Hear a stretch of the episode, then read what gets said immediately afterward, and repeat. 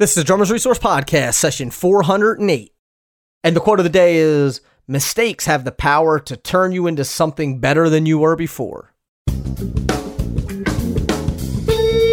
listening to the Drummers Resource Podcast, home of in depth interviews with the world's greatest drummers, music industry professionals, and thought leaders. Inspiration, education, and motivation for drumming and beyond, and beyond, and beyond, and beyond. What's up, boys and girls? Nick Ruffini here. You're listening to the Drummers Resource Podcast. Hope you're well. And for those of you in the States celebrating July 4th, hope you had a good, safe, and happy holiday here. And for everybody else, I hope you had a great weekend. I want to get right into this conversation. This is with Charles Ruggiero, and he's the son of the legendary Vinny Ruggiero. And so we talk a lot about his father's legacy and how it affected him. But and then we get really deep into this idea of mistakes and learning from those mistakes and understanding that they're okay to make these mistakes. And when you're doing deep learning and you're taking chances and all these other things, you're going to make mistakes and you need to learn from them, and that's okay. So we get really deep into that, and I think it's a very, very valuable lesson for everyone to to take notice to and to incorporate into their own playing and the way that, that you're approaching things. So just a ton of a ton of information from a great player. So let's get into it without further ado, Mr. Charles Ruggiero.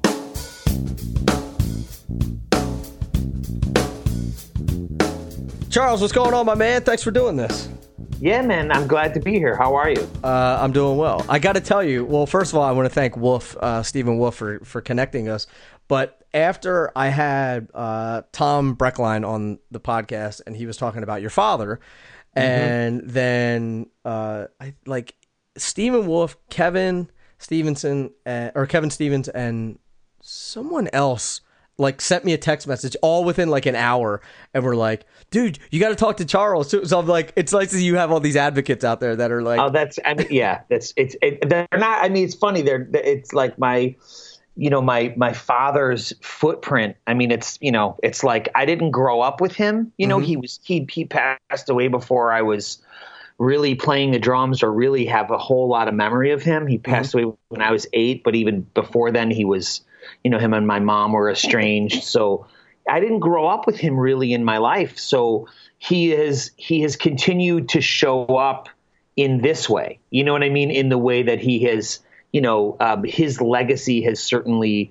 Um, sort of paved the way for me to, to have it a, just a little easier. You know what I mean? In my like my career, I mean, in some cases it has hindered me, but in some cases, you know, but in equal amount and probably even more cases, it's it's like it's greased the wheels a little bit. You know what I mean? Right. Like like in this case, per for instance, you know what I mean?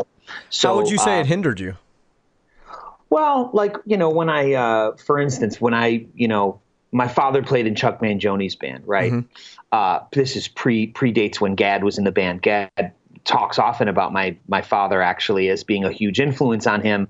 Um, you know, because because my father had moved from Brooklyn to Rochester, New York, to be in Chuck's band, and um, and that's where Gadd's from. So you know, he would go see him and see the band play, and and um, uh, you know, when when I was in when I got oh, well when Chuck was starting a like he had a kind of a comeback thing ha- happening, and G- Gadd played on that, and it was like sort of his he had taken a few years off, and he was coming back um, into the music business, and he you know, he wanted like a hot young band. You know what I mean? He wanted to. He was an at that point kind of getting to be an elder statesman in the jazz industry, and wanted like a new young band.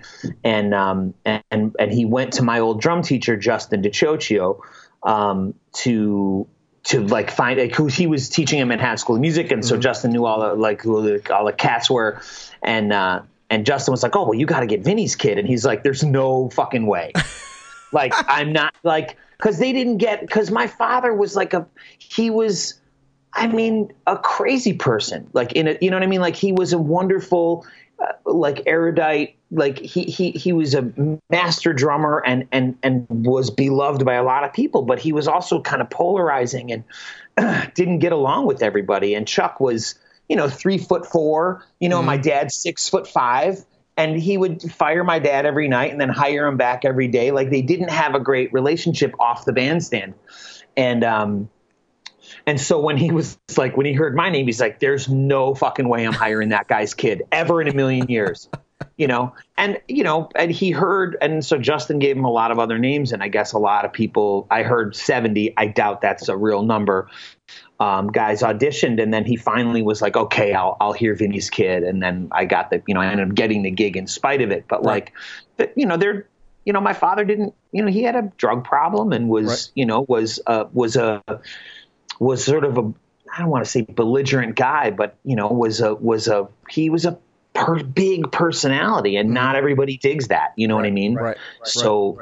You know, so luckily more people dug it than didn't dig it. Sure, so, sure. you know, and his playing, so, you know, well, his playing is another like that's another thing entirely. His playing, like you can't account for taste. Like not everybody, you know, not everybody is going to like everybody's playing, right? Like there's somebody out there in the world who doesn't dig Elvin Jones, right? Mm-hmm. There's uh, not probably not very many, but there are people, and you know, and so uh, not not sort of counting that, I would say that most people were like my father's playing was really otherworldly. Like right. he was as good as any drummer that ever lived. You know what I mean? Mm-hmm. So so you know that I think sometimes sometimes that outdoes like that can you know there's that conversation of like does can you separate the art from the person? Right. You know what i mean? And i think and and you know some people can and i think certainly for him that that fared well for him. Mm-hmm. you know that his playing was so elite level that even the people who were like i don't really dig that guy as a person were still taken with him you know? Right. of course. And that's not to and this is i mean and you know but people, I think, again, I think largely people liked him as a person, you know, because mm-hmm. he was like a maniac. Like, he, you know, like, you know, like you hear stories, the stories that these old, I was lucky these older musicians in my hometown that were very, you know, that were, had traveled the world and been in huge bands and whatnot, and whatnot.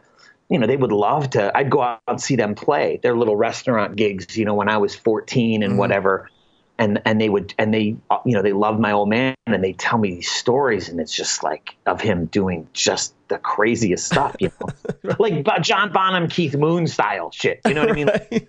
like you know like fun drummer crazy drummer story stuff you know right. what i mean do you have like a particular story that uh yeah sure. I have i mean there's a ton of them there's one that comes to mind though. Um, there's one that comes to mind with joe farrell who was a saxophone player that played with Elvin Jones and Chick Corea, you know, and um, and play and he they played together. My father and him played together in Slide Hampton's octet, and uh, so that apparently the story is, goes like this: that Joe had come back from Paris. And uh, like he, Joe had done a tour and was in Paris and had come back. And you know, like when you can buy cologne in like Magnum size, like a gallon of cologne, yeah. you know, so he apparently Joe had brought back a gallon of canoe cologne, you know, right. like a old an old school cologne. And he and and my dad was over his place and and said, and Joe Joe was like, "Hey man, Vinny, you got you got to check this out, man. Check out what I got in Paris." And my he handed my father the cologne, and he took the bottle, opened it up, and started drinking it because he thought it was booze. You know, he thought he was get, you know, he thought it was alcohol, and so and, and Joe was like, no, no, no, Vinny, no, no, and grabs the bottle and takes it out and he goes, man, that's cologne. and, and, apparent, and apparently my dad just put it right back up to his lips and kept drinking. so like, so like that's, you know what I mean? It's like shit like that, you know, stories like that right, right. are the ones that I, you know, that I love because I, you know, I didn't get to, like I said, I didn't get to grow up with him, so yeah, it was, you know, it's like I hear, I got to know him sort of secondhand, which you know, at, at this stage in my life, you know, and and I, I certainly don't want to, you know, I don't, I didn't know him, you know, so mm-hmm. I can't, I can't really say, but uh, you know, it's like I, I do know that. Uh, that he had that he struggled mightily with drug and alcohol addiction. Mm-hmm. and and and that's not always that doesn't always make for great parenting. So in a you know what I mean? There is a you know there is a sense that you know I, I don't know how I would have I don't know how how I would have fared had he in you know it, it, it could have been it could have it could have been I could have been worse off you know? Yeah. Yeah, yeah, I don't I don't know that but it's I, I had to stop fantasizing about what it could have been like if he was there, like as if it would have, you know, I don't know how it would have worked out. To be honest with you, he, you know, he might have been harder on me as a drummer. Maybe I would have quit playing because I wouldn't have been able to t- maintain the his what he expected or whatever. I have, I really, I don't know, you Right. know. So I try not to, I try not to uh, romanticize, you know, what could have been. Does any of that hang over your head where you know how great of a drummer he was, and do you do you do you compare your playing to him, and do you think like do you because I know that for me like my dad's been you know a businessman his whole life, so I'm like I always think like all right, am I ever gonna live up to like what my dad has done kind of thing? Do you ever have that? Yeah, yeah, yeah. I, I yeah, and it's. I mean, he played better at 21 years old than I can play now. Right. Like as a ja- like as a straight ahead jazz player, I think like. I mean, you know, and I'm no slouch. It's not like I, you know, I'm not. I'm not being falsely modest.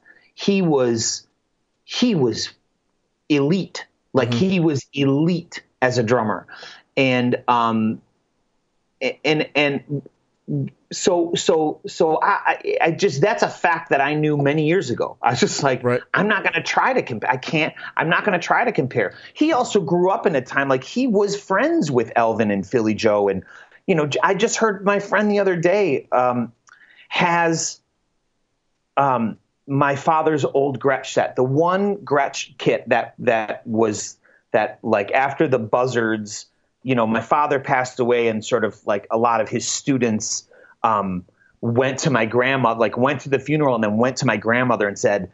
Vinny was like a father to me. He would have wanted me to have this drum set or this cymbal, and they sort of they sort of picked apart everything. They like took they got all his drum sets and cymbals, and I got a I, I got I got a, like one drum kit and a couple of cymbals, like the stuff that was left, uh, you know, through a course of events. I ended up getting and using for some years.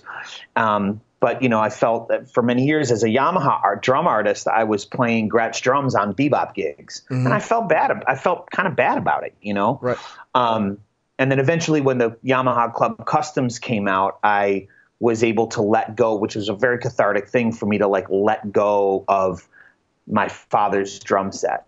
You know, it's like I need to be my own man at this point in my life. Like I can't, I, I don't want to. I those coattails are long, but I don't need them anymore. Right, You know, I've got right. my own career and my own name, and that was hard for me. That transition was very difficult for me. Um, but I, anyway, the, the the my one of my best friends, he's a great engineer um, in New York City, and he- I sold him the drums so that they could live in one place and they could get played all the time by guys that I know are heavyweight drummers. Mm-hmm. You know what I mean? And and like Louis Hayes, for instance, pl- recorded on him two, two weeks ago. Jason Brown, Joe Strasser. Like I know tons of guys who've played those drums on sessions in New York City. And the other day, Jimmy Cobb was there, and my friend Glenn said. My friend was like, Jimmy Cobb's playing the drums today. You know, he sends me a text about like who's on the kit. You know, and and and we get into a whole text thing about him telling Jimmy Cobb telling my friend Glenn the stories of my dad. You know what I mean? Like, oh man, I, I walked in one day and I, I heard I heard some great drumming and I could swear it was Philly Joe. And then I got around the corner and I saw it was Vinny and I couldn't. We used to call him Philly Joe Jr. Like, you know, like he grew up in the in a time where they were cre- where that music was being created. Yeah. I al- I mean I have my own voice, but like I didn't grow up in that time, mm-hmm. so I can't. I, can't. It, I cannot compare uh, in my on my best day. I can't compare. Right. How, that, but that being said, you know I play a lot of rock and roll too, and I play like fusion gigs, and I mm-hmm. play like I play shit that my dad probably couldn't or wouldn't or didn't pl- at least didn't play. Mm-hmm. You know what I mean? So so there's so there's that too like you know like i really am my own guy you know mm-hmm. what i mean and so like i can't compare to him in the in the one way but then in the other way like i i- in an opposite meaning it's the same words i can't compare to him because i'm just it's a different time i'm a different kind of drummer you know Yeah, what of I course. mean? That makes sense. So what Yeah. made you what made you start playing drums in the first place? Was it the influence of your father or was it just Uh, I think it was it was twofold. I mean, it was I, I definitely um, I fir- the first thing I ever wanted to be was a comedian. Mm-hmm. That was what I wanted to be first. Was like when I was a real little kid, you know, eight, seven, eight, nine years old. I was like, I want to be a comedian, and I got uh, yelled at by a bus driver. My like school bus driver was like, "You want to be a, you want to get paid to tell lies," and she got real on my case about it. What? And, yeah, it was it ruined it. Like cr- literally crushed my dream of that. And that's uh, such a hard. It's like it's such a hard gig to do. Like it's like all right, I'm not going to be a comedian. I'm going to go be a drummer. You know, it's like. I'll tell you what, the comedians. I have learned this over the last years. Comedians are the are the one group of people who have it harder than jazz musicians. One hundred percent, dude. Like they have 100%. it. They they are they have it worse than all of us. Uh, like bar none. Yeah. They have the toughest road. They have the toughest road, the hardest job, mm-hmm. the hardest audiences. Like, man, that they have it. They are. God bless every one of them who does that. It's incredible what That's they do. Hard, uh, uh, that is a hard road. And I actually, I just went to a comedy show a couple weeks ago, and it was it was a charity event, and there was, you know, you always when you go to see these comedy shows, there's always someone who's been on, you know, late night or someone who's been on this or so. But like these, you know, this like the guy was probably in his fifties. He's been doing it for thirty five years. You know, he like he yep. was on Johnny Carson and all this stuff, right? So yeah, like right. seriously, you know, he's been doing it for years. Yeah, yeah. And it's like, yeah. just never he just never made it, but it's like he's just still doing it. You know, it's that, yeah, you do you do it road. because yeah, and the conditions that they the love that they have for that thing, and the conditions that they have to deal with, like being on the road and the and the clubs and the treatment by the clubs and the heckling and uh, you know what I mean, blah yeah. blah blah. It's it's bananas. It's so. do you still have an interest in in comedy now? Like, would you ever?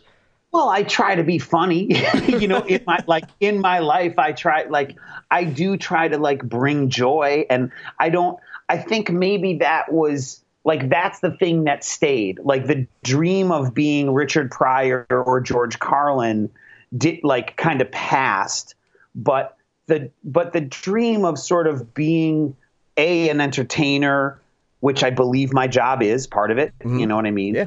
Um, and, you know, like, and you know, when I have like when I lead, like when I have bands where I'm the leader, like I have, you know, I have my own career as a band leader. You know, I, I do a lot of sideman stuff, but I also have a career as a leader. And you know, when I'm on the mic, I try to be funny. You know, mm-hmm. doesn't always, doesn't always work, but uh, some but jokes I, don't. Know, some jokes don't land.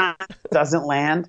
You know, and and but sometimes it does. You know, I try to. You know, like that has definitely stayed you know? Mm-hmm. and then and then so to get back to your question like so so what happened was my brother my brother started playing guitar. Like this is like the, in the late 70s early 80s when mm-hmm. you know my brother was uh, you know we were the music that we re- mainly listened to was like the classic rock stations right? It was hendrix and zeppelin and boston you know what i mean and aerosmith. It was that kind of stuff. And my brother got really into Stevie Ray Vaughan and uh, and and and like blues guitar playing. And so he, my mom, and my mom played a little guitar. Like she was in a folk band, so we had an acoustic guitar in the house, mm-hmm. you know. And so my brother just started playing some acoustic guitar, and then my mom bought him like a, maybe a friend gave him like an old electric guitar or something. He started, and not to be outdone by my older brother, I was like, well, I want to play an instrument too and we had a drum in the house. We had a Rogers five and a half Dynasonic snare drum that my father had given to my brother at some point. Mm-hmm. And my mom, we were, you know, we did, we weren't poor. Like we ate every day, but we didn't have like my mom was a single mom, three kids. No, it wasn't like today's single mom. A lot like I shouldn't be. Uh, let me not be uh, say blanket statements like that. So a lot, a lot mothers today have financial help from uh, from the government, the, maybe the, for the government or from the father. You know what I mean? Oh, right, right, yeah. this course. was not. This was my mom was like no family help, no government help, no spousal support. It was like my mom as a secretary, three kids. It was like so we things were tight, you know. So her plan was to. She's like, if you're really serious, I will will get you a hi hat stand next and then and then we'll get you a bass drum and like we were going to piece a drum set together over mm-hmm. time and then a ve- and then like a real real gift from above came, which I I was you know hanging out at the local T-shirt shop, like the Iron On T-shirt store, but like Yeah. back day. It's where all the cute girls worked, you know. Ah, like smart like, man. Like there's like there's always in in every town there's like one business where all the cute girls like. And when I was when I moved to the when we moved from the city to the suburbs, all the cute girls worked at the bagel store, you know. Yeah. So we'd all hang around, you know, we'd hang around All of a sudden, you like bagels. yeah, totally. So I'm at the T-shirt world, A1 T-shirt world in Rochester, New York, and um, and this guy walks in, and with his wife, with his girlfriend at the time, they're now married. Um, and he goes, hey, and he, and he, he asked this what I is a, such a strange question. He said, "Do you guys have any jazz T-shirts?" And and the word jazz was like synonymous with my dad for me at when at, at, at 11 years old, you know. Right. So I said, "Oh man, you must know my dad." And he was like, "Well, who's your dad?" And I said, "Vinny, Vinny Ruggiero." And he's like, and, and it turns out that that guy, his name was Steve Curry, an incredible drummer, still lives in Rochester. He was one of my dad's like star students, and he was like, "Oh man, you must be Charles. I remember when you were a little boy." And um, and I and I went home that day and I was like, "Mom, I met Steve Curry, who my mom remembered and was very fond of." And she said, "I said, you know, do you think it's possible? Could we afford drum lessons?" And my mom was like, "Yeah." She, without a moment of hesitation, she was like, "Absolutely! Like for that, we're gonna we'll get the money together for that." And uh, and then I took to it really quickly. Like I, I sat down at the drum set and could kind of play like like I the first thing I ever did at a drum set as a as a able bodied like not infant, you know, like as an able bodied kid at a drum set was I played uh, Walk This Way by Aerosmith, which Nice. is no small like no small feat Yeah. in terms of in terms of independence, you know, for a beginning drummer. And my mom sort of saw that I took to it, and so she ended up going to the bank and getting a loan for like at the time was a ton of money, seven hundred dollars for for us to like retrieve my father's belongings, what was left of them from New York City back up to Rochester, and then I you know got the drums and I just went from there, and that's kind of how it started. Really? Mm-hmm. And so, did you start? You started studying with with Steven? Yeah, I started studying with Steve right away. I was, you know, I would basically just cut loose. Thank God, my mom, God bless her heart and soul. Um, she was, she could sleep through it. She, I could be, I just, she was, there were no limitations on me at all. She's like, set it up, play what you want. I don't care. She, there was never a like, you can't practice. There was never like, never a time when I couldn't be doing that. Really? And yeah, never, not once, ever. Uh, and she just, she just let, she just like turned it and let me go. And I just, I would put like, and and when I really started playing, it was a lot of Van Halen and Tower of Power. Like those were my go-to things right. and uh, and I just would put the you know I my, you know big headphones and uh, you know and I'd put the boombox and put you know plug into the boombox and just put on 96 WCMF the rock station in Rochester New York, and just and just whatever came on I would just play to it you know mm-hmm.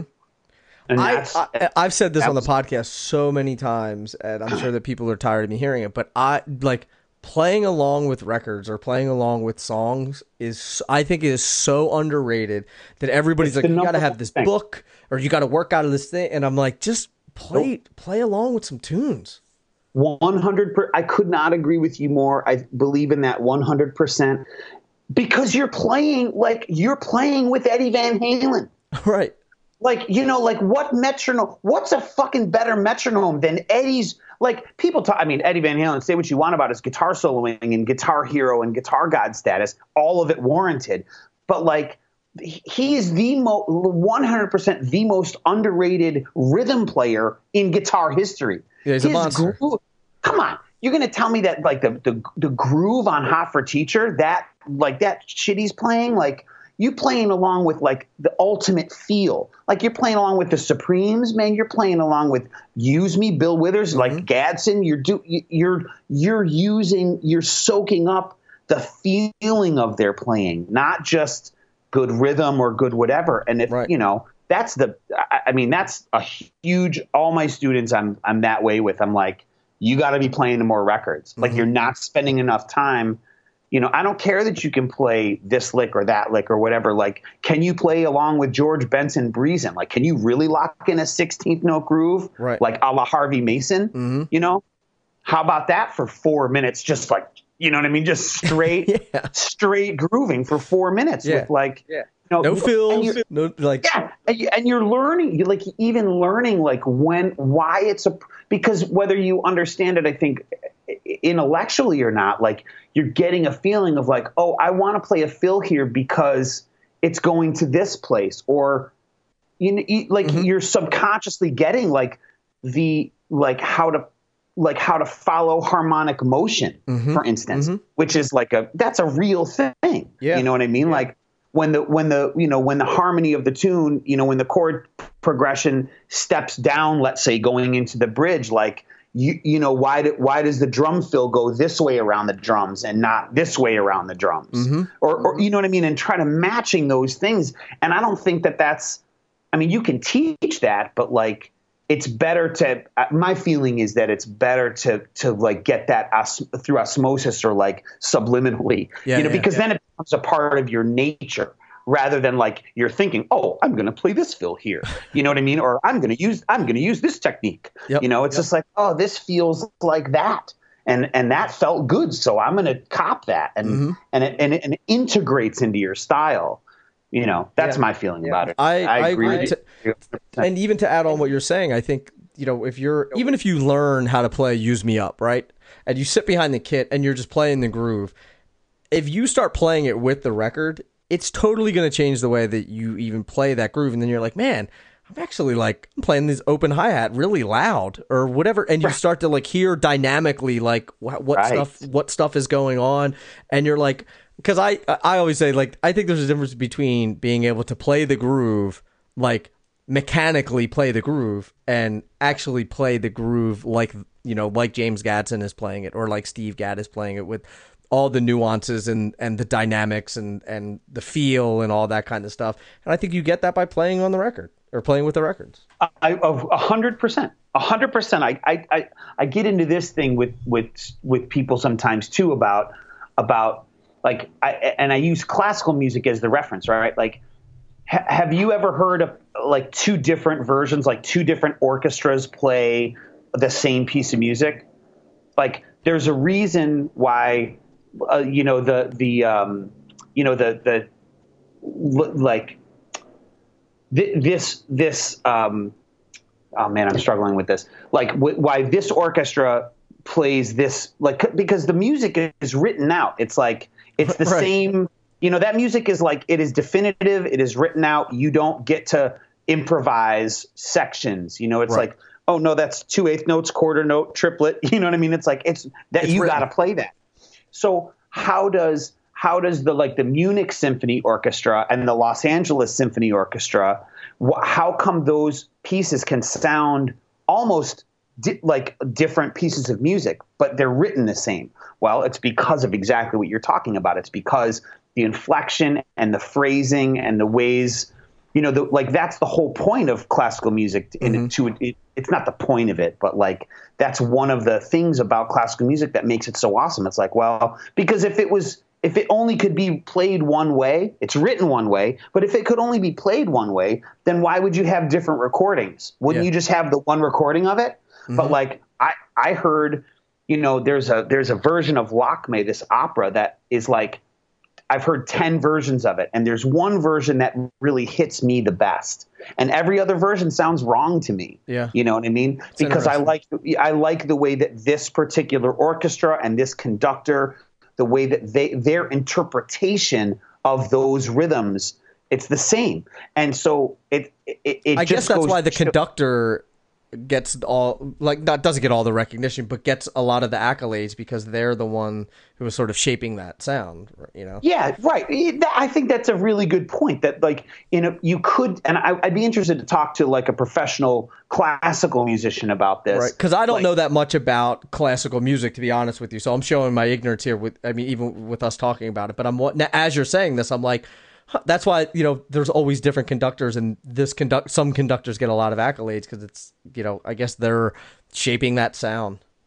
Right, and, and right, exactly. And I wonder, I my I wonder because because I'm not. That's a world that I'm I'm not totally unfamiliar with, but like that's not my world that I mm. operate in. So I would love to actually like. I wonder. I should call John Beck and say and and and and ask him. Do you, like do you feel like the clay?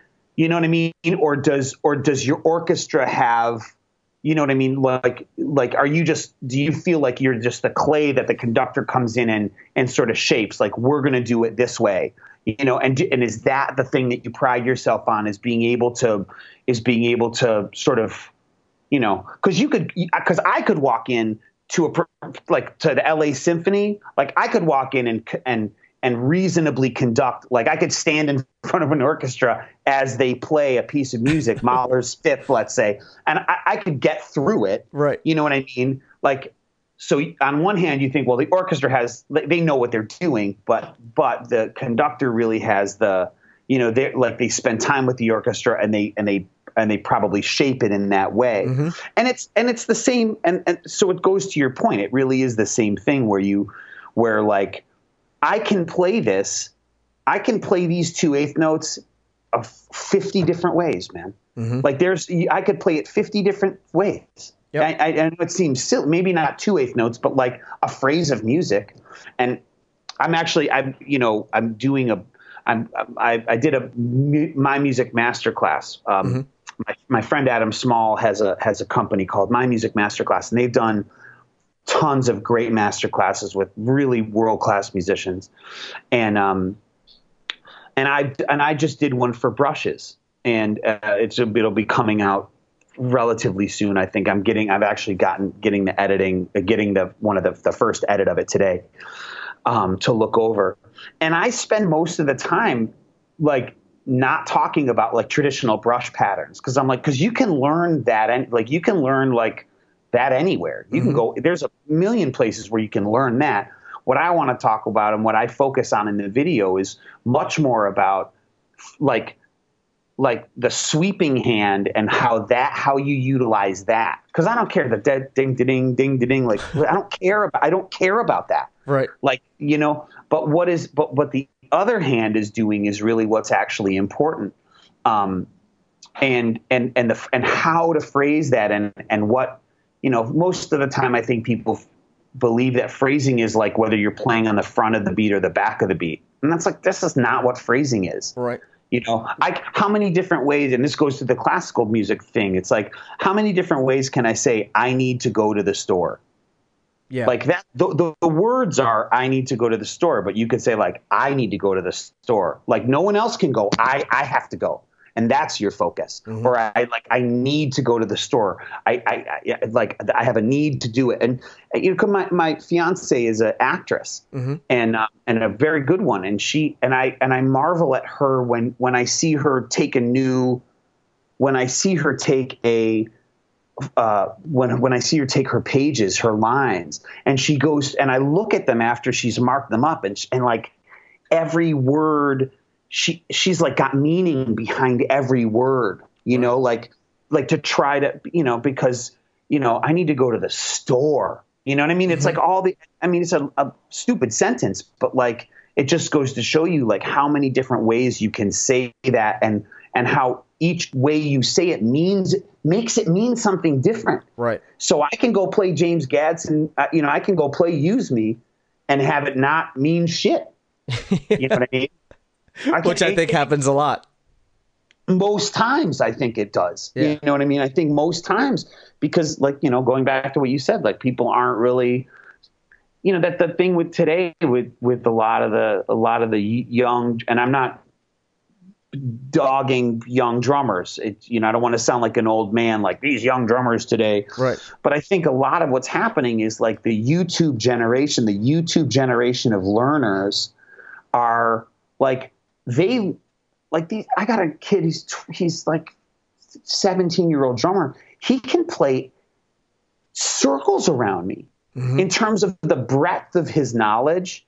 He he knows stuff. It took me at 17. It took me. You know, he, he knows stuff. It took me 20 years to learn because because he went on YouTube and he looked it up and he's and you know if I wanted to learn a Tony Williams lick I had to like It's the worst. I had to like slow the rec I had to like slow the record down and learn how like well how, wait a minute how is he doing like I had to figure out the sticking by like well that's physically impossible for it to be the other way so it's got to be this way Right. you know like learn I, ha- I had to learn the sticking because because it was physically impossible to do it otherwise. Mm-hmm. And like i had to slow it down and and maybe you know i had to bring my vcr to my friend's house who had a tape who had like one one video of one song of miles with tony williams. And i'd and i'd we'd hook our vcrs up and and you know the the, the emotional the, the stuff that went into learning one thing made it stay with you. It gave it depth. It gave it depth.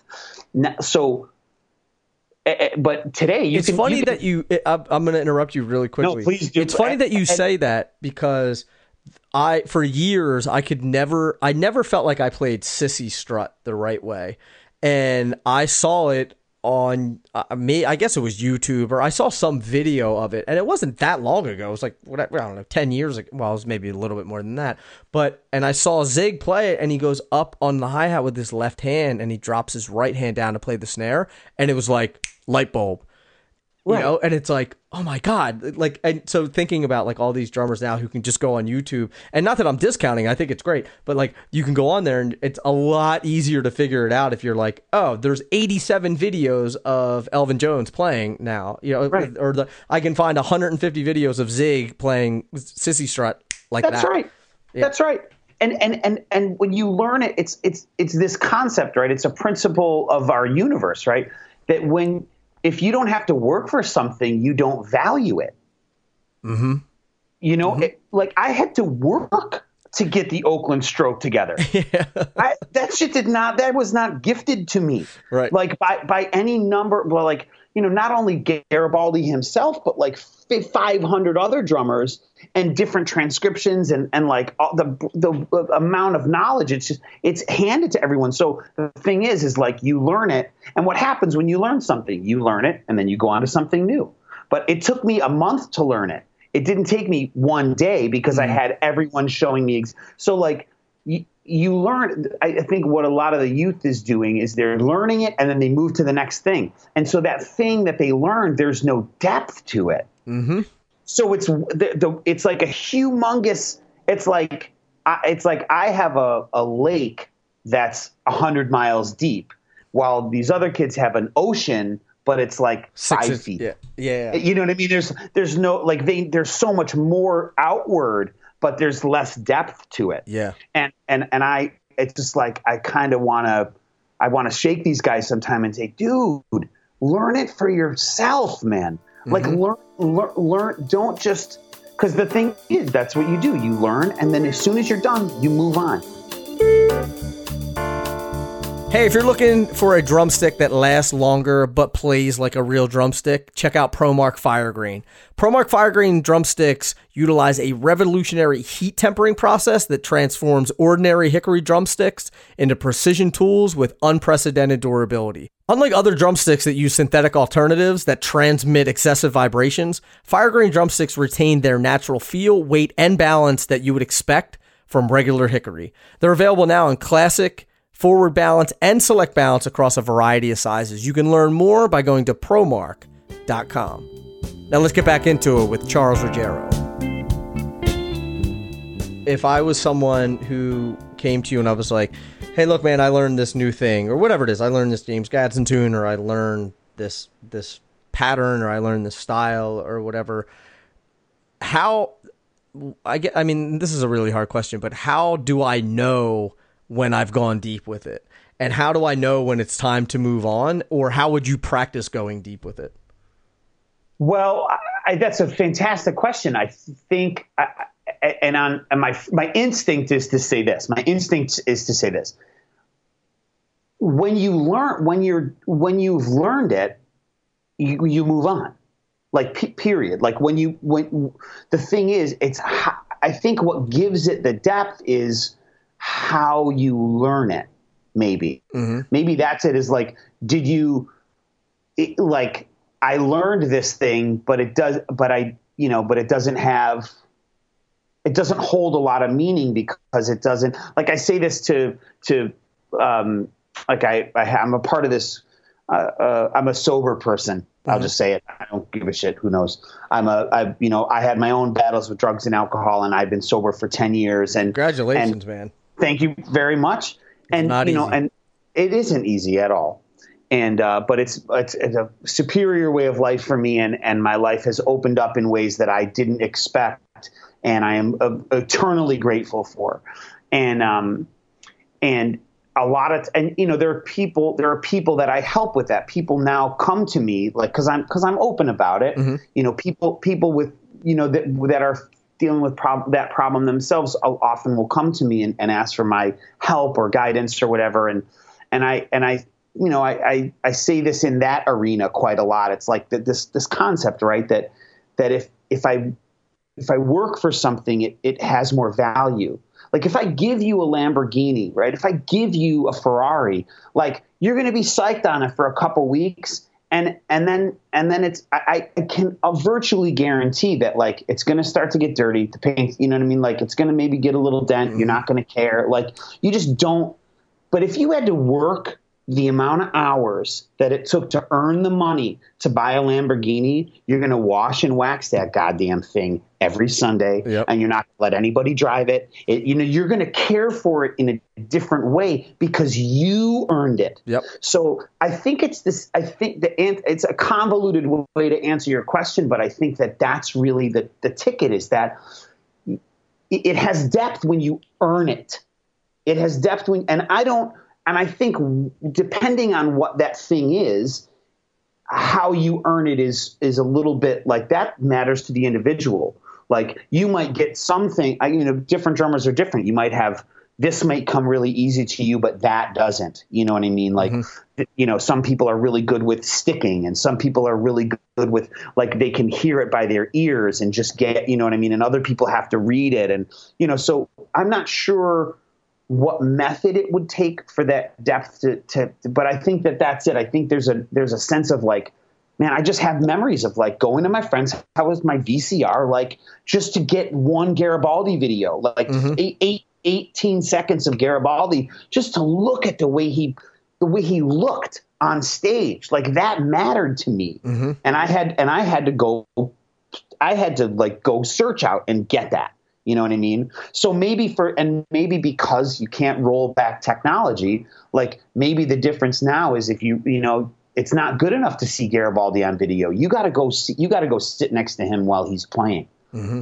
You know, you got to go to the Village Vanguard and sit next and sit behind Jimmy Cobb, or Yeah. sit. You know, you, I used to we used to get to sit behind Elvin Jones and sit behind Art Blakey at the Village Vanguard. You know what I mean, and just be five feet away from them. Mm-hmm. There's a there's a depth to that that you don't get. I don't care how many videos you watch. Man, that's so interest, interesting that you say that. I went to see Steve Gadd with um with Chick Corea uh, at Blue Note, and we're like, and I've I'm like everyone else. I've watched a zillion Steve Gadd videos. I've seen him play in clinics, all that kind of stuff. Right.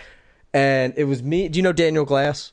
I do know him. I don't so- know him personally, but I certainly know who he is. Yeah. so Daniel and I went and I, we were so close that my foot was literally on the stage, right? And if I put my hand out, I would have hit Steve on his back. Like that's how Right. close we were, right? Right, right, And right. and we're like a kid in a candy store watching this show, but I I learned so much by sitting there watching him play this, and it, I wasn't learning licks or anything. I was Right. just like, just like fee, the feel and the way that he was moving around the kit, and it was like it was so effortless. And ju- I mean, there was so many things where I was just like, wow, okay, oh, that's how he does that thing, or like that's the the energy that he's putting behind it, or that's how he's interpreting what the what the bass player is doing, or what. It's just like you and uh, you can't get that from watching a video. That's You know, right. You The- cannot the- get it from watching a video. the big the, it's funny you I, i'm so glad that you brought that up the big for me the big thing with live as opposed to video or audio and this was this was a defining characteristic of me in my playing for many years right?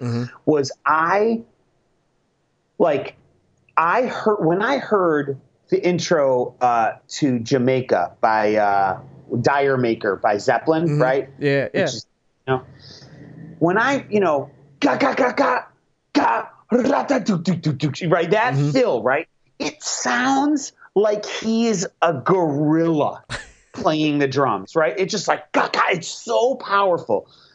But you, but when you watch, when you when you see him play, he's not hitting that hard, mm-hmm.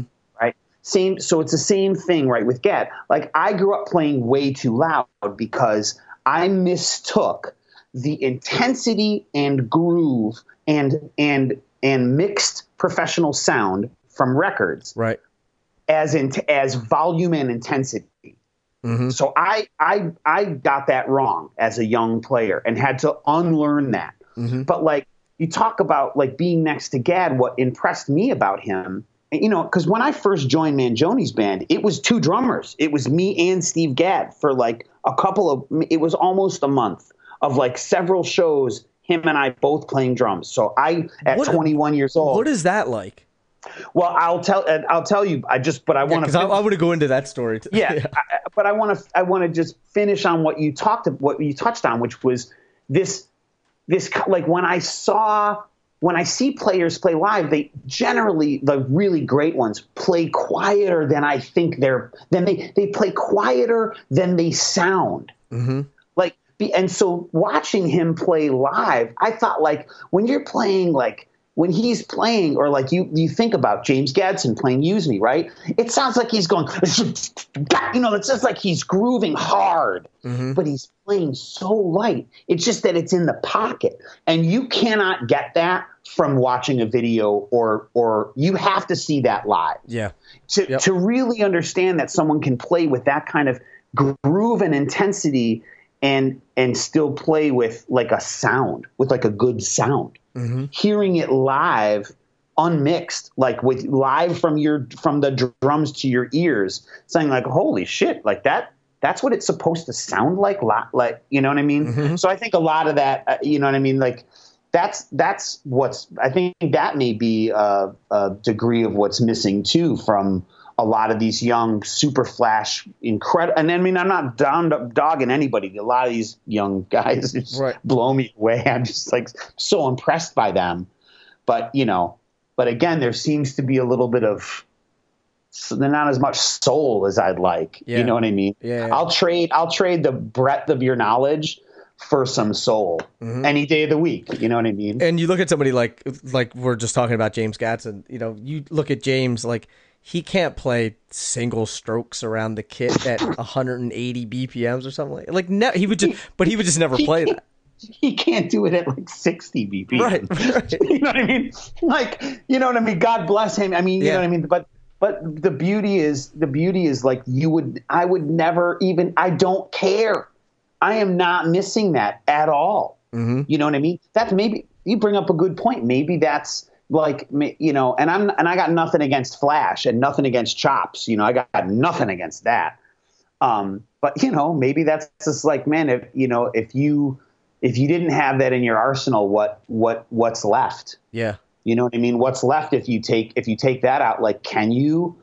You know, I still I feel like I'm still an old school drummer that like for me, sound and feel are what you're going to get when you hire me to play with you. Right. Sound and feel. Like I, I have a good sound. I care about how my drums sound and my cymbals. I care about like I get that a compliment almost more than anything is like, wow, your cymbals sound good. Your drums sound so good.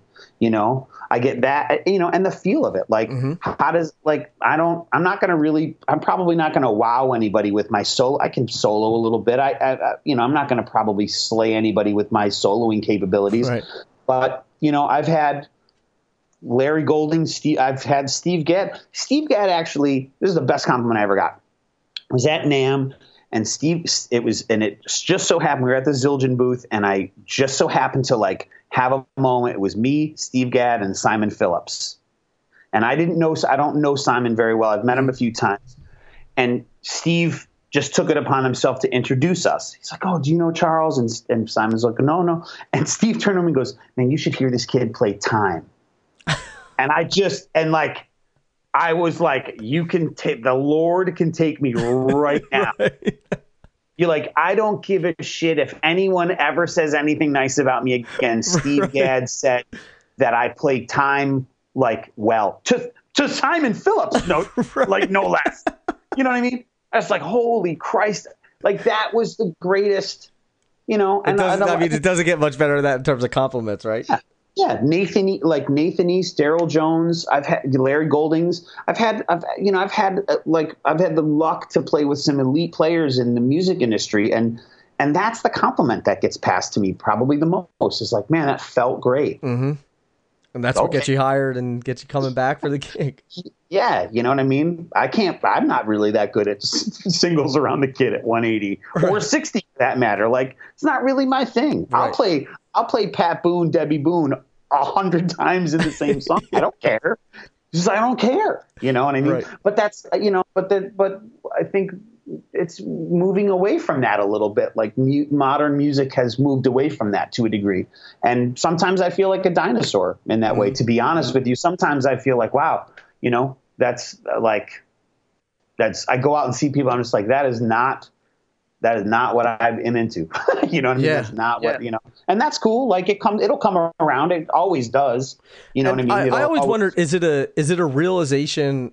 at some point like was there a some point in your playing where you realized you're not going to be that person and you were like i'm going to focus on this other stuff like for me i would see all these people playing and i'm like i'm just not like i'm not you know i mean obviously you look at like somebody like tony royster and you're like okay i'm just not going to be that dude but even guys that i would see who i was coming up with and i would like stuff that they were playing i'm like man i'm just not i'm just not an athlete like that it's just not gonna happen. But like, I'll play the shit out of like some Bill Withers or some Tower of Power or some, right. you know, and just stay in the pocket and and be there.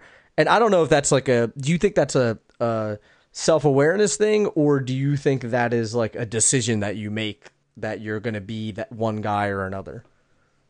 I don't know. I you know I I, I always in in I think that begs the discussion there, there's a there's a famous story. I don't know if it's true, but there's a story that Miles Davis and Dizzy Gillespie, someone recounted a conversation that they had, mm-hmm. and D- Dizzy being the acrobatic like athlete kind of trumpet player, really high chops and like re- just could play super fast and was like you know he had a lot of acrobatic type you know playing elements in his playing. Whereas Miles, that was not his thing. Mm-hmm. Miles, a lot more space, a lot more different kind of player, you know. And them having a conversation about like, and I and I and to sort of paraphrase, I think Miles's take was like, I don't, I just don't hear music that way. Right. And and Dizzy's thing was like, yeah, but that's because you can't because you don't have the facility to. So I, I'm not really sure like to me that's like a question for the ages. It's a little bit like chicken or the egg. Like do you do you know do i just not hear blazing chops kind of playing because i can't play that way? Because i never put in the effort to do it or did i never put in the effort to do it because i don't hear it that way and right. don't really care to because every once in a while i want to pull off some like super blazing right and I just like don't have it. It's just not there. You know what I mean? And I have a little, I have a couple of like wait fakey ways to like make it sound like I can play real fast, you know? And like, and I'll bust that shit out from time to time, right. and like, and it'll, woo, you know what I mean? I use this thing called a paradiddle. It, works, it works all the time. yeah, you know. And I got, I got some stuff that works for me, but there's definitely times where I go for something that, but I bet you any amount of money that there's shit that Weckl goes for that he can't make. Right. You know what I mean? Right. I bet you there's stuff that Vinny goes, maybe not Vinny. Vinny's a little, Vinny's too, just too weird for all of us. Like it's, you know what I mean? Right. I, I what I admire, like what I admire there is like. His, I love like, how you corrected yourself, and you're like, yeah. I Andy, even Vin, all right, maybe not Vinny, but everyone else, all all the other humans. yeah, all the human players could, you know, I, I, I just I get that. I, I I wonder about that. I wonder if you know, and so I try not to feel bad that there is that there's a threshold that's I mean, hopefully there's always a threshold that's beyond me because I don't ever want to feel like I've done it all or or can just do anything at any time. Like I think it would be fun to feel that way for a little while. Yeah. But but at a certain point, like, wouldn't it be kind of weird to like just be the best in a way that like there was nothing more to go for. That'd be a, that'd be a horrible existence. I, I, feel like that would be that wouldn't. I think it's a it's a young man's game. I think to to feel that way. Like I wish I could just do anything, you know, and just be perfect at it. And it's just like, well, but then where? But like, you still got your rest of your life. Like, where do you go? Like, Yeah. what what more? Like, don't you always want there to be a little bit beyond? You know, and there's and look, I'll tell you what. There's nothing. There's nothing. I think audiences love more. I, I really believe this. I think that there's. I think that there's an element when you fucking go for something and you blow it and you and you have that guttural reaction you know where you just like where you where you do it and you uh, it happens to me all the time where i'll go for something and i'll yell out i'm ah you know because i Yeah. didn't make it. people shit their pants they lo- i think people really respond to that because it's that moment of like you are not you know there's this admiration admiration admiration and then it's like but then you're you are imperfect just like me mm-hmm. i think that i think that that's a, a a place where humans join in their in their like in their shortcomings and in their imperfections Yeah. and i think that that's a moment you know what i mean so i i never want to be it's like weddings like what like it's always the ones that you talk about are the ones where some like man and then the wedding cake fell and like it's something to, Yeah. it's something you know what i mean rather than like oh my god it was it was beautiful and everybody was perfect and everything was perfect Yeah. and then that's all you say but if you know let's talk about the one where the bride was hammered and then she Uh-huh. was you know what i mean like Oh, dude, I was. stuff. I got a crazy wedding story. tell it tell it tell it You really just wanna hear it? of course i do that's exactly what i'm talking about like this is I went to I went to. I went to a friend of a friend's wedding. Uh, or, or I shouldn't say that. It was my ex girlfriend's like friend of a friend. Long I don't know how they were even friends. I think they were more of like acquaintances. Anyway, we were invited, and her, you know, they're, they're getting ready to start the wedding, and they're like, "Oh, the groom's not here. He's not. He's not. He's not coming." And we were like, "Oh no!" Like left at the altar. He was in jail for Oh, sh- uh for hiring a prostitute at his bachelor party the night before. yeah perfect And they still got married because she was like, "Well, I told him that we would stick through it, you know, like for better or for worse." And I was like, "It ha- probably has nothing to do with the fact that he has eighty million dollars in the bank." You know, Well, yeah, that, that might have helped. That might have helped. But I couldn't. like- I, I don't even remember who the girl. Like, I couldn't pick her out of a lineup. It was just funny that I was like, I got to be at this wedding. yeah, that's the stuff. That's the stuff you talk about in your life. You don't talk about like again. You just don't talk about the perfect weddings. Oh, their wedding was beautiful. Everything was perfect. yeah. Well, then what are we going to talk about? My friend, my friend here. I'll, I'll, I'll, I'll tell you one of my favorite stories in the world. My friend, a good friend of mine named Emily. She was a, she's a chef, a professional chef, and mm-hmm. she worked, and she worked for a, a family, uh, wealthy family that had had put like this kind of money. Like they put they the Foo Fighters played in their backyard during uh, like to raise money for the Obama campaign. Wow. Like it was like that kind, like that kind of money. How you know what I mean? Right, like right. that kind. Of, she worked for that kind of family. So at this event, right, with the Foo Fighters and Obama, and she she's an incredible chef. So like it's standard procedure for people to be so blown away by the food that they want to meet the chef. And so so Obama put forth that he wanted to to meet the chef and congratulate her and and uh, and or talk to her for a second or whatever. And I don't know if you've ever been in a situation with someone like that kind of I, I got to play for Clinton many many years ago and it's like the Secret Service thing is really boy is it tight it is tight It's like you a know? real thing. it's a serious serious thing and nothing like you cannot like make a move without them knowing Right. what is going on like they're really on it and so so Emily had had been making food for I don't know how many hundreds of people were at this thing, but it was a it was a big event, you know, and so, um, and so, so she'd been on her feet all day cooking, and and and so she got wind that Obama wanted to meet her, and and um, and she real and she realized that she hadn't eaten anything. She's like, "Well, we don't have time now, so let's just get let's get it." And so that so they come in. So they're going to bring Obama to the kitchen and have him meet. And Is he him the president at this time? he is the president of the United States. Oh wow. Okay. He's the president of the United States. This is like t- maybe eight eight years ago or something Right. Or maybe no less, maybe six years ago.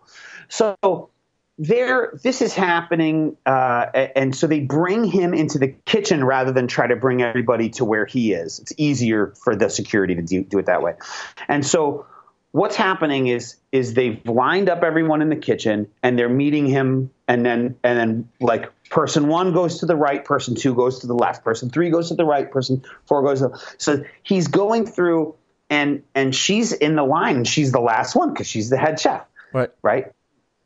All the other kitchen help is is going this way that way this way that way. So she finally and she's starting to feel kind of lightheaded because she hasn't eaten in 12 hours. She walks up to the president and he, and he goes hello emily. And she just looks at him dead in the face and goes i go both ways and faints like passes out right at his feet. Like like says mean like in her mind she was like i can it's nice to meet you. Which way would you like me to go? Because i can go either to the left or to the right, Right. Was, i'm sure like in her brain what she was but she just looked looked at him and said i go both ways and and falls to his feet so she's telling me this story, and I'm like, and she's like, "Oh my god, I'm so embarrassed. I can't believe this is like it's the, pre- the my favorite president ever, and the bad blah blah blah." And she's just like so in love with the guy, and she's just mortified. And I'm telling her, I said, "I said, are you kidding me? He's gonna tell that story Yeah. forever. Yeah. like that's like." That's the fun stuff, you know. Like, how many people he remember? Like, thank you very much, Obama. Oh, it would have been sir. like, Yeah. oh, who cares? Right, You know, right. I met, I met, I met the president, and he couldn't pick me out of all. You know, you're never gonna remember. You know what I mean? It's like that. It's that thing, and so it, it, it just. So there's always. I don't know how we got on this, but there's. I, I love, I love that. I've learned to not care so much, and and when it doesn't go the way I think it should go. Mm-hmm.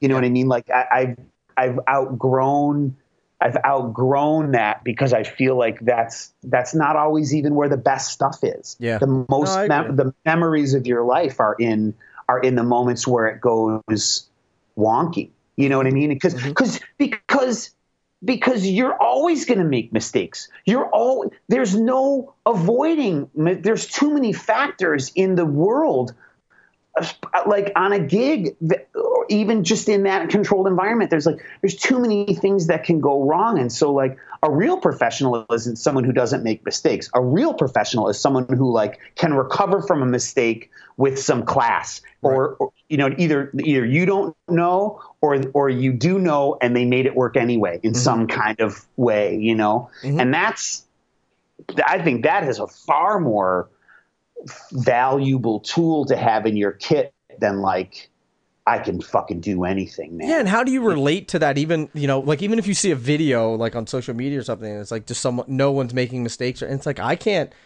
I can't relate to that. I don't. Right. I, it just doesn't. It doesn't resonate with me because I'm like I screw everything up all the time. Yeah. So Yeah. Yeah, Bob Reynolds, a great saxophone player. He he's got a tune that, or maybe a, a whole record called "Can't Wait for Perfect." You know what I mean? You just can't. I love it. It's like if you do that. If I was waiting for perfect, my first record would have never came out. My second record would have never came out. My third record, were- you know what I mean? Like Yep. you can't.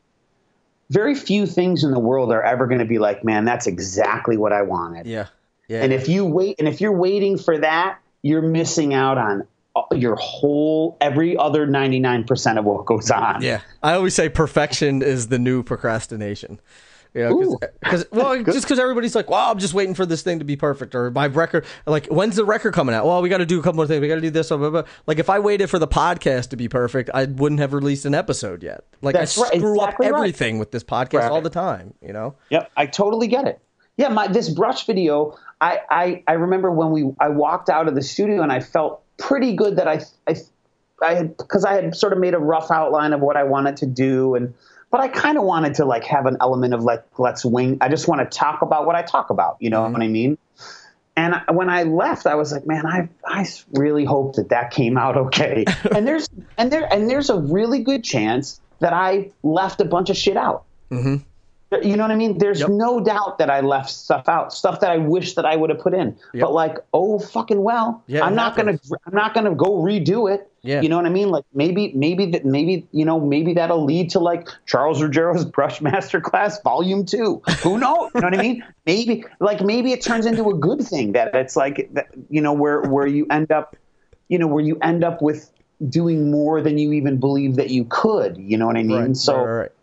you know, It's interesting that you you talk about you know things that we do and then looking back and seeing if they're you know after you look at them you're like ah you know what that actually wasn't that bad or you know you go back and listen to the after you do the 19th take you're like oh let's go back and listen to the first take and the first take's actually really good reminds Mm-hmm. me of there's the um, John Mayer trio record it's called uh, Try oh, I love that record. so I love that. record. so t- I don't tell me if you've ever heard this when when they're playing vultures, right? They start the tune, Jordan's laying it down, obviously, and right like it's I think it's the snare right before uh, John comes in, but uh, like it's right before it's right before the top of the tune again, and he kind of like shanks the snare, Right. and so it's like.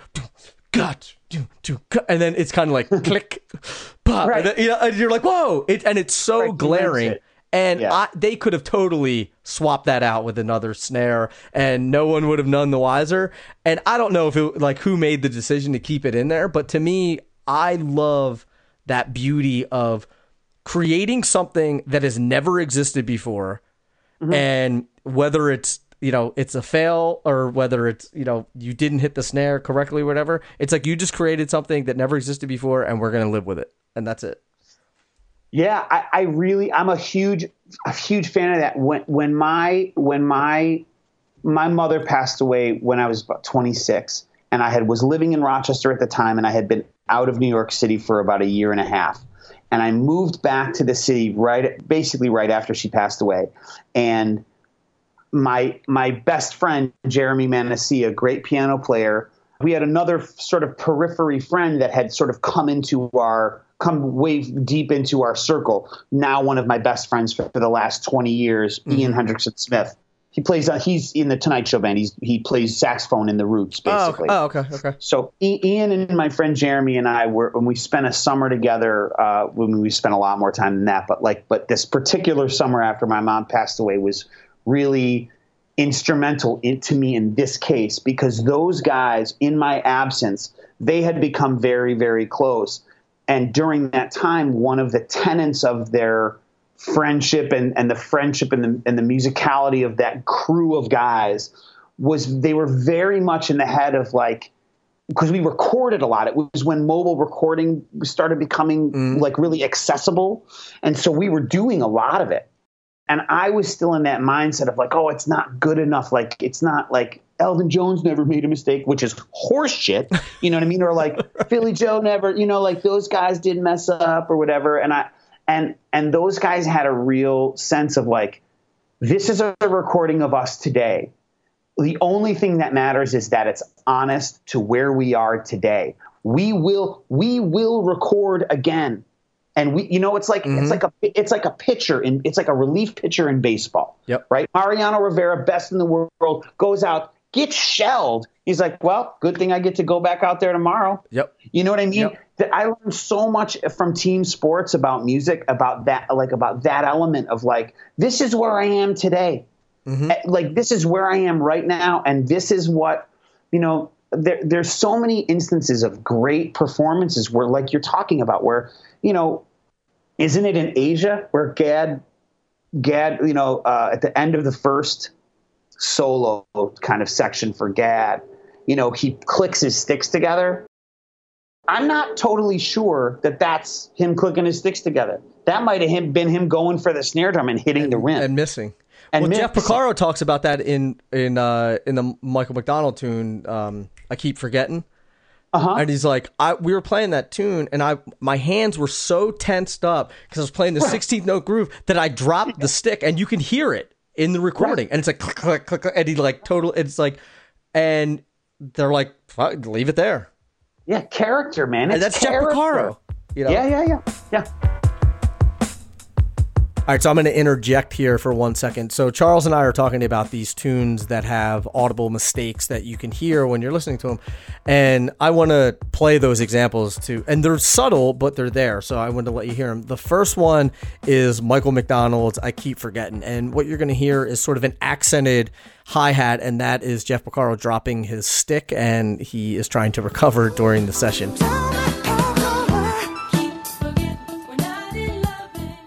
So that's the first one. The second one is Steve Jordan playing on John Mayer's Vultures tune, and you can hear he sort of like flubs the snare drum.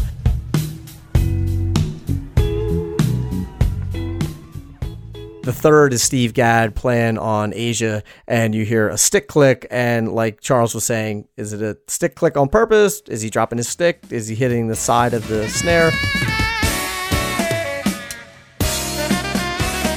So there they are, very minute mistakes, but audible mistakes at that. And so I just wanted to play a little bit of them just so you could hear exactly what we're talking about. So I wanted to give you a little bit of context. And let's get back into it with Charles. So I, I I'm with you on that. That whole idea that that you can because and, and this is the thing, right?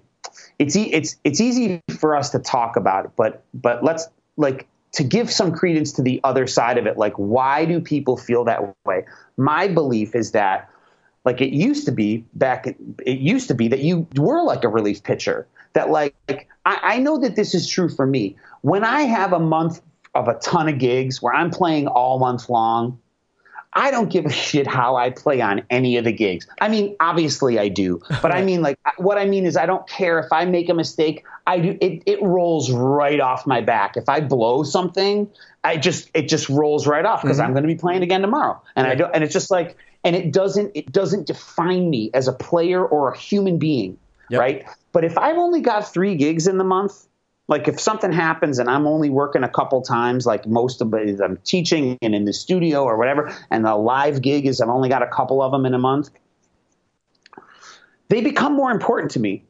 Mm-hmm. And and a mis- and a mistake becomes harder to let go because I don't because I'm not getting back on the horse in the next couple days.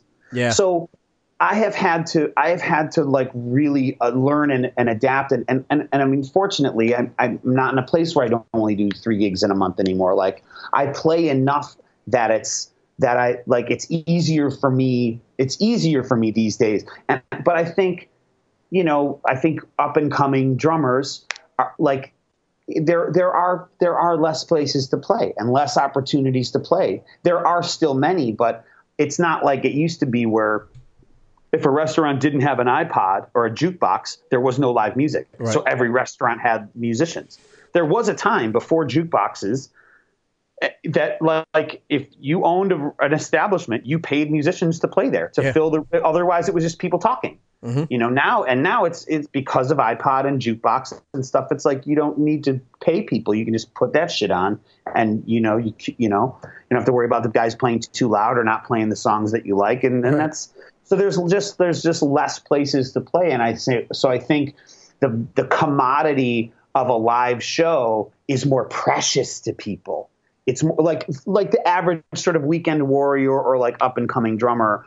You know, it's it the, the value is way higher because it's it's a more of a precious thing. Yeah. Whereas like if you're touring, you just like I don't give a shit. I, I'm going to be out there tomorrow. I'll yeah. get it right tomorrow. I'll get it right tomorrow. yeah, and you yeah, watch Mariano Rivera. He's like, we'll get him tomorrow. Yeah. We'll get him tomorrow. Well, you know, you, Jeter strikes out 25 times. Like, well, I'm lucky thing I got three at bats tomorrow too. Yeah. You know what I mean? Of course. So I, I, I think that's it. I think that that's at, at play. I think that that's at play there. You know, mm-hmm. in terms of why why people are so like, you know, people are are less there are less people that are of of our like mind in that way that like it's okay to make a mistake. Because right. what the fuck does Jordan care? His his his legacy is cemented was cemented 25 years ago. Yeah. You know what I mean? Like his legacy is cemented. He can go out there and play he can go out there drunk and play the worst most bullshit show of his life and no one's and and it's not going to affect his career or his standing right. in the community. Right. Right.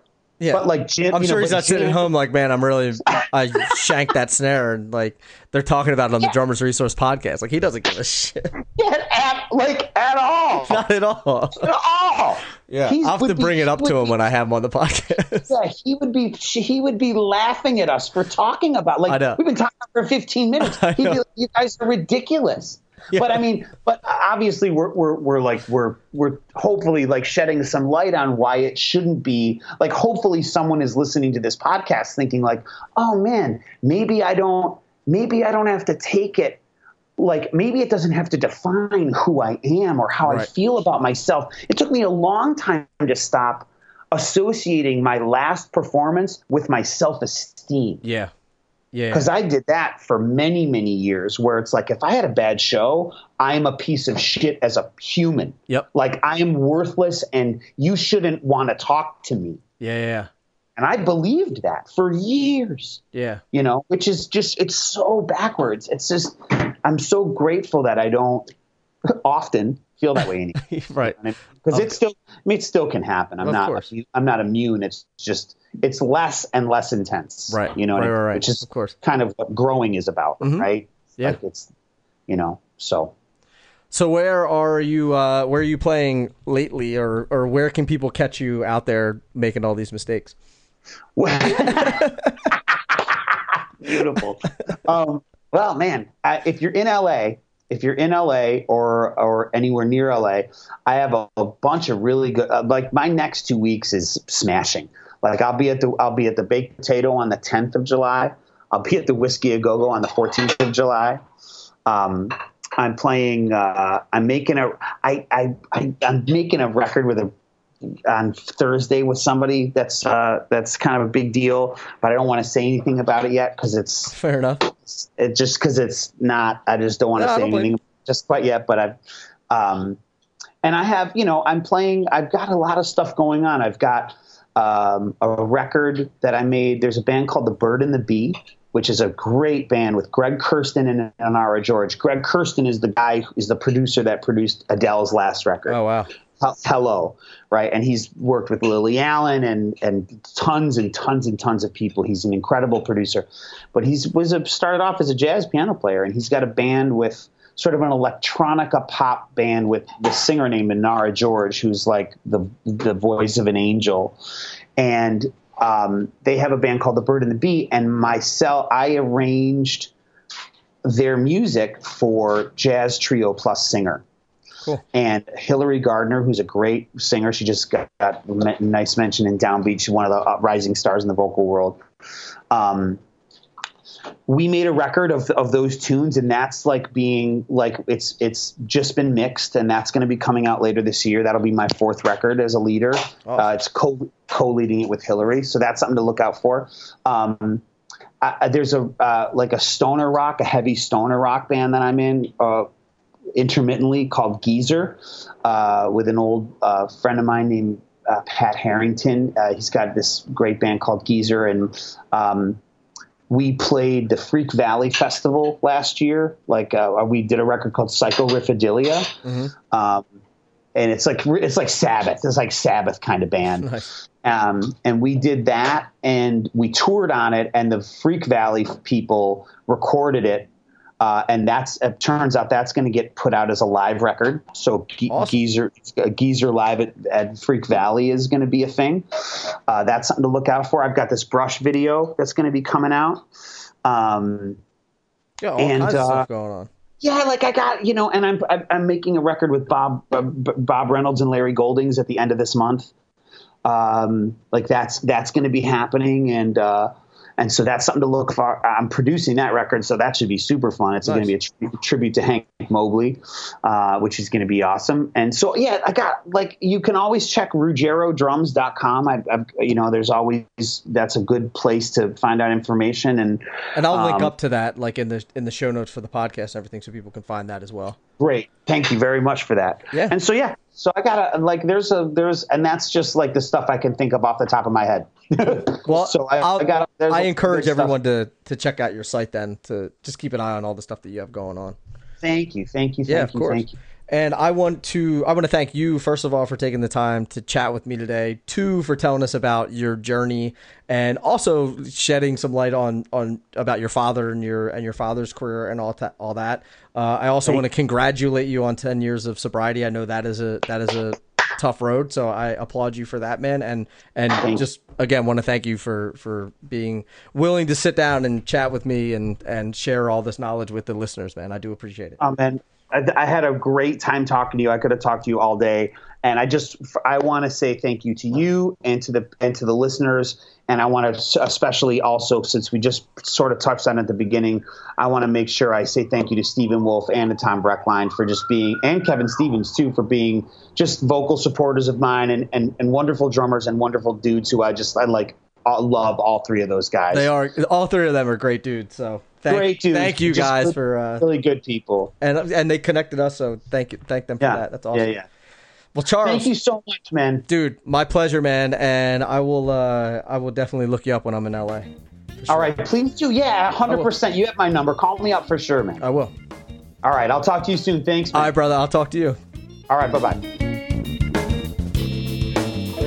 That was Charles Ruggiero. Do me a favor, check out his site, Ruggiero Drums, and also check out some stuff about his father, too, and see if you can find some videos of his father playing because he was a monster player as well. And I hope that you dug that. And if you haven't already, please do me a favor, leave a rating or review on iTunes. It'll take you about 30 seconds, won't cost you a dime. I would appreciate it, and it helps the podcast show up higher in the search results and all that fun stuff. So if you could do that, I'll love you. If not, you know the deal. I love you either way. But thank you so much for listening. Keep drumming, and I'll be talking to you soon. Peace.